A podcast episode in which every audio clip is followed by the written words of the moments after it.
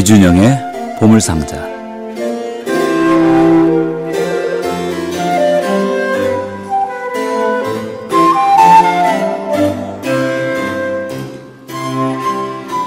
새로운 달이 시작되면 좋은 일이 생길 거란 기대도 하게 되고요.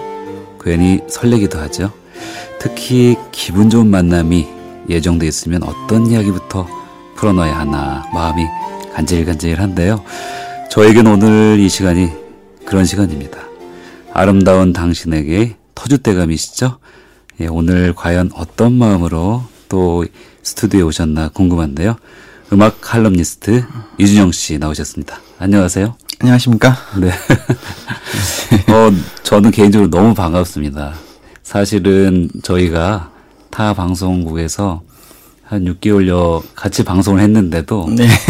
이 만나질 못했어요. 예. 그래서 목소리로만 네, 그래서 예. 되게 신기하기도 하고 에, 그래서 오늘 만나 뵙고 아, 여러 가지 말씀도 좀 듣고 예. 사진도 좀 남기고 싶습니다.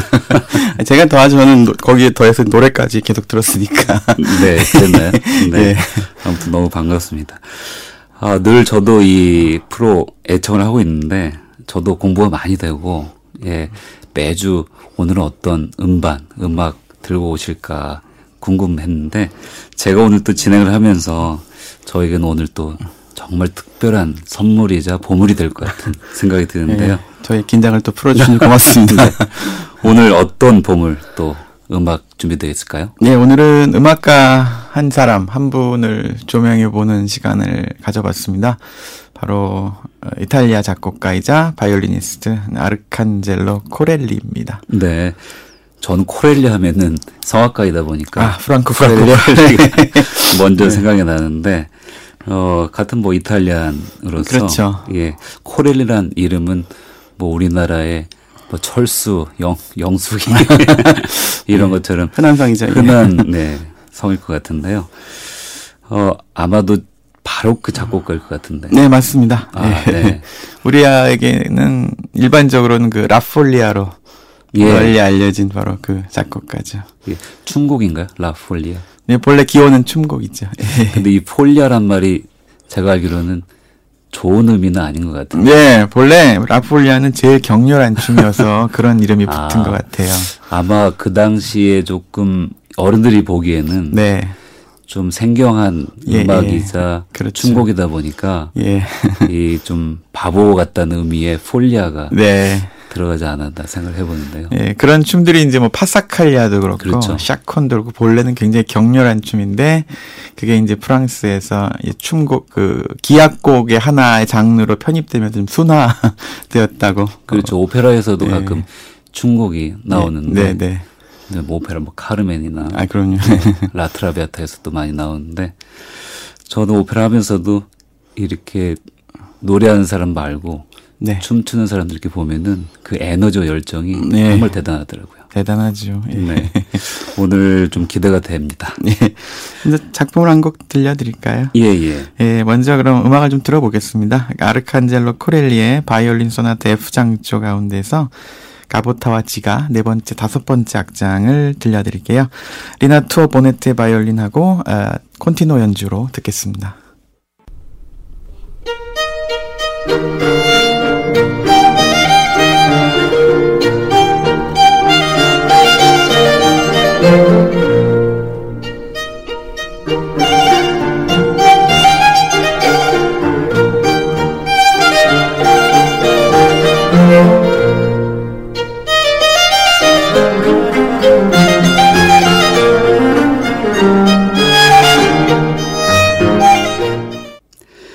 아르칸젤로 코렐리의 아, 바이올린 소나타 사악장 가보타 들었는데요. 가보타 역시 춤곡이죠. 네, 예. 가보트라고도 하고 네. 가보타라고도 합니다. 그 오페라 라보엠에 보면은 사막에서 그 젊은 예술가 네 명이서 아 혼란스럽게 장난치다가 이 춤을 추는 제스처를 하면서 가보타 하면서 네, 그 제스처를 하는데 기억납니다. 네 사실 성악가들이 이 춤곡에 대해 잘 모르다 보니까 좀 엉뚱한 제스처를 많이 하기도 하는데 네. 아 이 바이올린 곡을 들으니까 확실히 이렇게 뭐 알렉으로 하다 그럴까요? 네. 그런 느낌을 많이 받습니다. 예, 빠르고 느린 춤곡들이 이 스위트 모음곡에서는 이렇게 잘 기복을 예, 조화를 이루도록 배치되어 있죠. 네.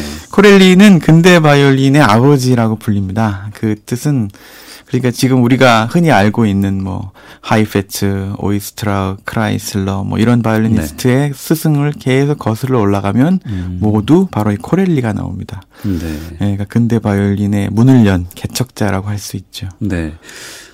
그 코렐리가 프랑스에 가서 장 밥티스트 륄리를 만났다는 설이 있다고는 하는데 그게 예, 그거는 이제 나중에 나오는 얘기고요. 네. 코렐리는 이탈리아를 떠난 적은 없습니다. 워낙 유명한 아, 사람이어서 네. 사후에 많은 전설들이 만들어졌어요. 음. 그 정도로 살아있을 때 이미 전설 취급을 받았던 그런 작곡가죠. 이 코렐리 연주력은 어땠을까도 궁금한데. 그러게요. 녹음이 없던 시절이라 그쵸? 알 수는 없는데 예. 그의 문하에서 뭐 로카텔리, 제미니아니 같은 대가들이 다수 배출된 것을 보면 그리고 네. 로마 최고의 바이올리니스트로 30년간 어, 세상을 떠날 때까지 활동한 걸 보면 당대 최고의 대가였음은 틀림이 없습니다. 네. 방금 들으신 이 바이올린 소나타 12곡이 담긴 작품이 작품 번호 5번인데 이 1700년에 발매 그 출판이 되었어요. 네. 이 악보가 18세기 1700년에서 1800년까지 100년 동안 출판된 모든 악보 가운데 가장 많이 팔린 악보입니다. 아, 그렇군요. 최고의 베스트셀러 50번이 음. 넘게 재, 재간되었어요. 콜렐리는 결국 바로 그 후기에서 그렇죠. 예, 왕성한 예. 활동을 했던 예. 작곡가죠. 이 작곡가의 곡들이 점점 더 궁금해지는데 네. 다음 곡은 또 어떤 곡이 있을까요? 예, 코렐리는 그 근대 이제 그 바이올린 기악 형식을 완성했는데 독주 소나타를 조금 전에 들으셨고 그 다음에 협주곡 양식의 완성자기도 합니다. 네. 콘체르토 양식이 코렐리의 손에서 완성이 되었는데요. 바로 합주 협주곡 D장조 작품 번호 6의 네 번째 곡을 전곡을 들려드리겠습니다. 그 콘체르티노라고 해서 바이올린 두 대와 첼로가 일종의 독주 악기군을 형성하고 그다음에 나머지가 또 이제 하나의 큰 악기를 형성해서 주거니 받거니 네. 하는 것이 이제 합주 협주곡인데 이게 코렐리 손에서 완성이 됐고 수많은 후배들이 이제 코렐리를 모방해서 이런 곡을 만들게 됩니다. 그 중에는 뭐 헨델도 포함되고요. 네. 음악이 아마 이렇게 좀 독주적인 느낌이 계속 이어질 것 같은 생각이 드는데. 네, 그렇습니다. 네. 아망딘 베이에르가 이끄는 글리 인코그니티 연주로 들려드리겠습니다.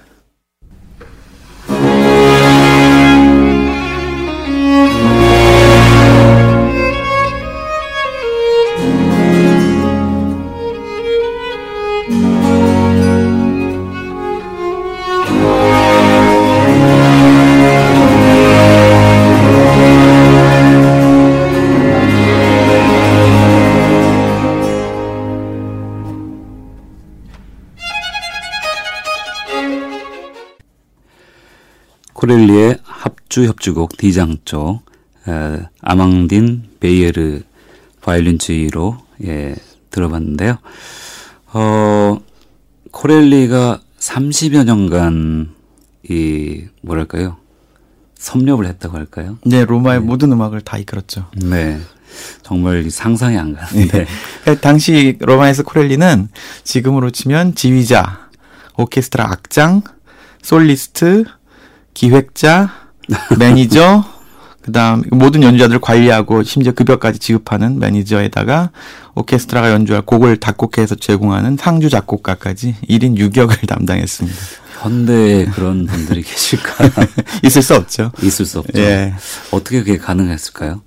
그 현대에서는 그래도 저희가 핸드폰, 예. 스마트폰 쓰면서 그게 가능할 수도 있다고 여겨지는데 정말 여러모로 대단하다라는 생각이 예. 드는데요. 그리고 근대 오케스트라가 이 코렐리가 활동하던 당시 로마에서 탄생했습니다. 그러니까 오케스트라의 아버지라고도 할 수 있죠. 네. 지금처럼 이렇게 바이올린 조각기, 바이올린, 비올라, 첼로 같은 악기가 중심이 되고 파트별로 여러 대의 악기가 붙어 있고 어또 리허설을 하고 또 연주자들이 보잉이 통일되고 이런 형태의 근대 오케스트라가 코렐리 손에서 완성되었습니다. 아. 네. 저는 이제 노래만 하다 보니까 네. 이런 내용을 들으면은 아 저, 새롭다라는 생각이 들면서 사실은 너무 이렇게 제가 저희는 이제 이태리 말로 마에스트로 하잖아요. 네. 네. 그게 사실은 장인이란 예. 뜻이죠. 예, 예. 그래서 너무 외골수적으로 이렇게 파고 있지 않나 하는. 근데 예술가들은 그럴 수밖에 없다는 그런가요? 생각이 들어요. 그 네. 자기만의 그 것을 하기에도 시간이 모자라서 사실 다른 걸 하실 맞습니다. 틈이 없죠. 그렇게 이해해 주시니까 제가 조금 마음이. 아, 그건 당연한 일이라고 생각합니다. 네. 어, 정말 이준형의 보물상자. 예. 그, 뭐, 제가 늘 이준형 씨 이렇게 음악 소개해 주는 거 들으면은 어떻게 저렇게 박학다식할 수 있을까. 선생님께서도 일반적인 레퍼토리 외에 계속 뭐 우리 노래라든가 새로운 레퍼토리를 계속 개발하고 계시잖아요. 그런 네. 것도 사실은 어, 대단한 일이죠. 뭐 여담이 될 수도 있겠지만 제가 그런 작업을 하다 보니까 벌써 한 800여 곡 하게 되는 것 같아요. 아우, 제 생각보다 훨씬 더 많네요. 그래서 가끔 제가 방송을 들으면서 제가 녹음하고 노래한 예. 그 노래가 나오면 어 이거 내가 언제 했나 그러시겠어요. 예, 네, 뭐그 정도가 되면. 그리고 제가 이렇게 유학 이제 귀국해서 음 초창기 네. 지금 이제 한 15년 건 20년이 되면서 음악의 풍이 계속 바뀌더라고요. 그렇죠. 네, 아마 코렐리도 이 중기 후기로 가면서 네. 음악의 그 스타일이랄까요? 그게 많이 변했을 거라는 생각도 드는데. 그렇겠죠. 특히 그 당시는 그 음악이 굉장히 급격하게 변하던 과도기여서 네. 코렐리가 이제 그 움직임을 이끌기도 하고 또 네. 거기 또 따라가기도 했겠고 그렇겠습니다. 마무리까지. 예. 네. 어, 코렐리 점점 더 이렇게 궁금증을 자아내는데요. 코렐리 작품 중에서 가장 유명한 곡 그리고 예. 코렐리 당대부터 지금 21세기까지 한 번도 끊기지 않고 계속 콘서트에서 연주된 곡이 바로 라폴리아입니다. 그 네. 대표곡이죠. 네네. 예, 라흐마니노프 같은 작곡가도 라폴리아 주제로 변주곡을 만들기도 했는데요.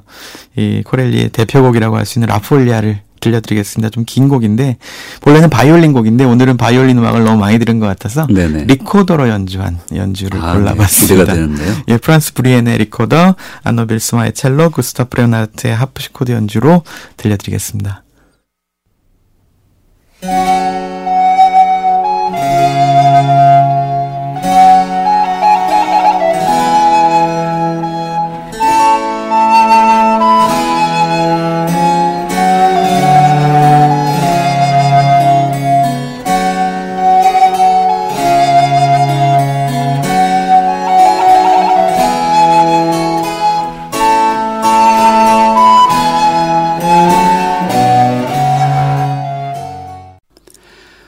아르칸젤로 코렐리의 바이올린 소나타 G 단조 라폴리아, 예, 프란스 브뤼헨의 리코더, 아, 안너 빌스마의 첼로, 구스타프 레온하르트의 하프시코드로 들었습니다. 음, 이 리코더로 들어보니까 네. 아주 또 새로운데요. 그렇죠. 네. 리코더라는 악기가 참 매력적입니다. 그리고 그 하프시코드가 아주 이렇게 뭐랄까요? 이렇게 발랄하게 들리는데 네. 이 대부분 바로크 음악에서 하프시코드는 아주 중요하죠. 그렇죠. 네. 어, 이제 베이스 및 그 근본을 지탱해주는 악기라고 할 수 있기 때문에 어, 중요합니다. 이 많은 작곡가들이 연주도 하고 작곡도 하고. 네, 뭐 바흐나 핸델은 이런 하프시코드의 이게 명인이었죠. 하프시코드의 단점이 네. 그 음의 강약이 안 되기 때문에 네, 그런 점이 있죠. 그래서 조금 이렇게 예 나중에 피아노에 밀 렸던 그런 그렇죠. 예. 피아노와의 경쟁에서 밀리게 된 가장 큰 이유라고 할 수 있습니다. 음, 네, 네 대신 다른 장점이 있긴 하지만 뭐 맞습니다. 예. 가끔 음악회에서 이렇게 바로크 음악에 이 네. 하프시 코드가 나오면 그 분위기가 탁 잡히는 것 같아요. 예. 네. 그러니까 시민혁명 이후에 이제 음악을 듣는 사람들이 시민 계급으로 바뀌면서 네, 이제 음악을 듣는 공간이 커지잖아요. 그렇죠. 그러면서 이제 하프시코드 같은 악기는 이제 밀릴 수밖에. 왜냐하면 소리의 작기 소리가 작기 음. 그렇죠. 때문에 예, 예. 그래서. 악기들도 다 이제 음량을 키우기 위해서 개조가 되는 것이 에, 그 당시에 어떤 사조였기 때문에 네, 네. 거기에 밀린 방금 들으신 리코더 같은 악기도 아주 사랑스러운 악기지만 그러네요. 음량이 작기 때문에 오케스트라에서 쫓겨나고 말았습니다. 좀 아쉽습니다. 네. 그 우리나라에서도 좀 작은 홀에서 예. 연주가 많이 됐으면 하는데 네. 그런 아쉬운 마음을 좀 가지고 한곡 더 들어볼까요? 네, 어, 그, 코렐리 소나타의 한 가지 특징이라면 즉흥적인 면이 강합니다. 음. 그러니까 당시 음악이 그랬는데요. 왜 성악곡에서도 다카포 아리아 같은 경우에는 아, 그렇죠. 예, 그 앞부분이 되풀이될 때는 이제 바리에이션. 예, 장식을 붙이거나 즉흥 연주를 하도록 만들어진 양식이듯이 코렐리 소나타도 특히 느린 악장 같은 경우에는 어, 악보에 써 있는 걸 그대로 연주하는 것이 아니라 연주자가 거기에 즉흥적으로 어, 장식을 연주자 역량을 예 네, 붙여야 하는. 것이 필수입니다. 그래서 당대 이, 이 곡이 또 워낙 당대 최고의 베스트셀러였기 때문에 네. 당대에 수많은 연주자들이 장식을 붙여서 지금까지도 60, 60개, 70개 가량의 장식음이 남아 있어요. 그래서 네. 어떻게 연주해야 될지 항상 연주자들에게는 특히 현대 연주자들은 좀 즉흥적인 연주 능력은 예전에 비해서 떨어지기 때문에 네. 예, 도전을 요하는 곡이기도 합니다. 그게 이제 뭐 특별한 어떤 형식이 있긴 하겠죠. 그렇죠. 예, 그 코렐리- 안에서 예. 음, 다양하게. 네. 이 곡 역시 기대가 되는데. 예, 그래서 이 곡은 코렐리 소나타 A장조를 처음 연주할 때는 코렐리가 쓴 대로 음. 바이올린 연주하고요. 되풀이 될 때는 제자인 제미니아니가 붙인 장식음을 연주합니다. 한번 들어보시죠. 료테라카도의 바이올린 연주로 들려드리겠습니다.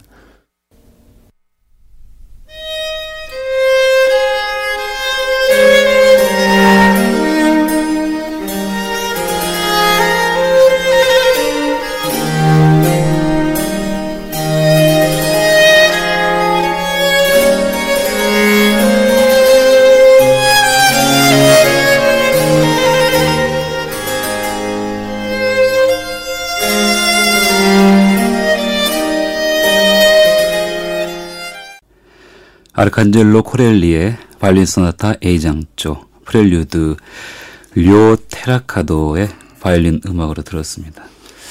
장식음이 어떻게 아, 준비될까 예, 기대를 했는데 역시 네. 아, 우아하죠? 네, 우아하고 아주 아름답습니다. 어, 오늘 코렐리라는 작곡가에 대해서 음, 많이 배우고 또 좋은 음악 많이 들었습니다. 아, 긴장했는데 금방 시간이 갔습니다. 그렇죠? 네. 음, 이 시간 이제 벌써 이제 마지막 곡 어, 소개를 해 주셔야 되는데요. 네.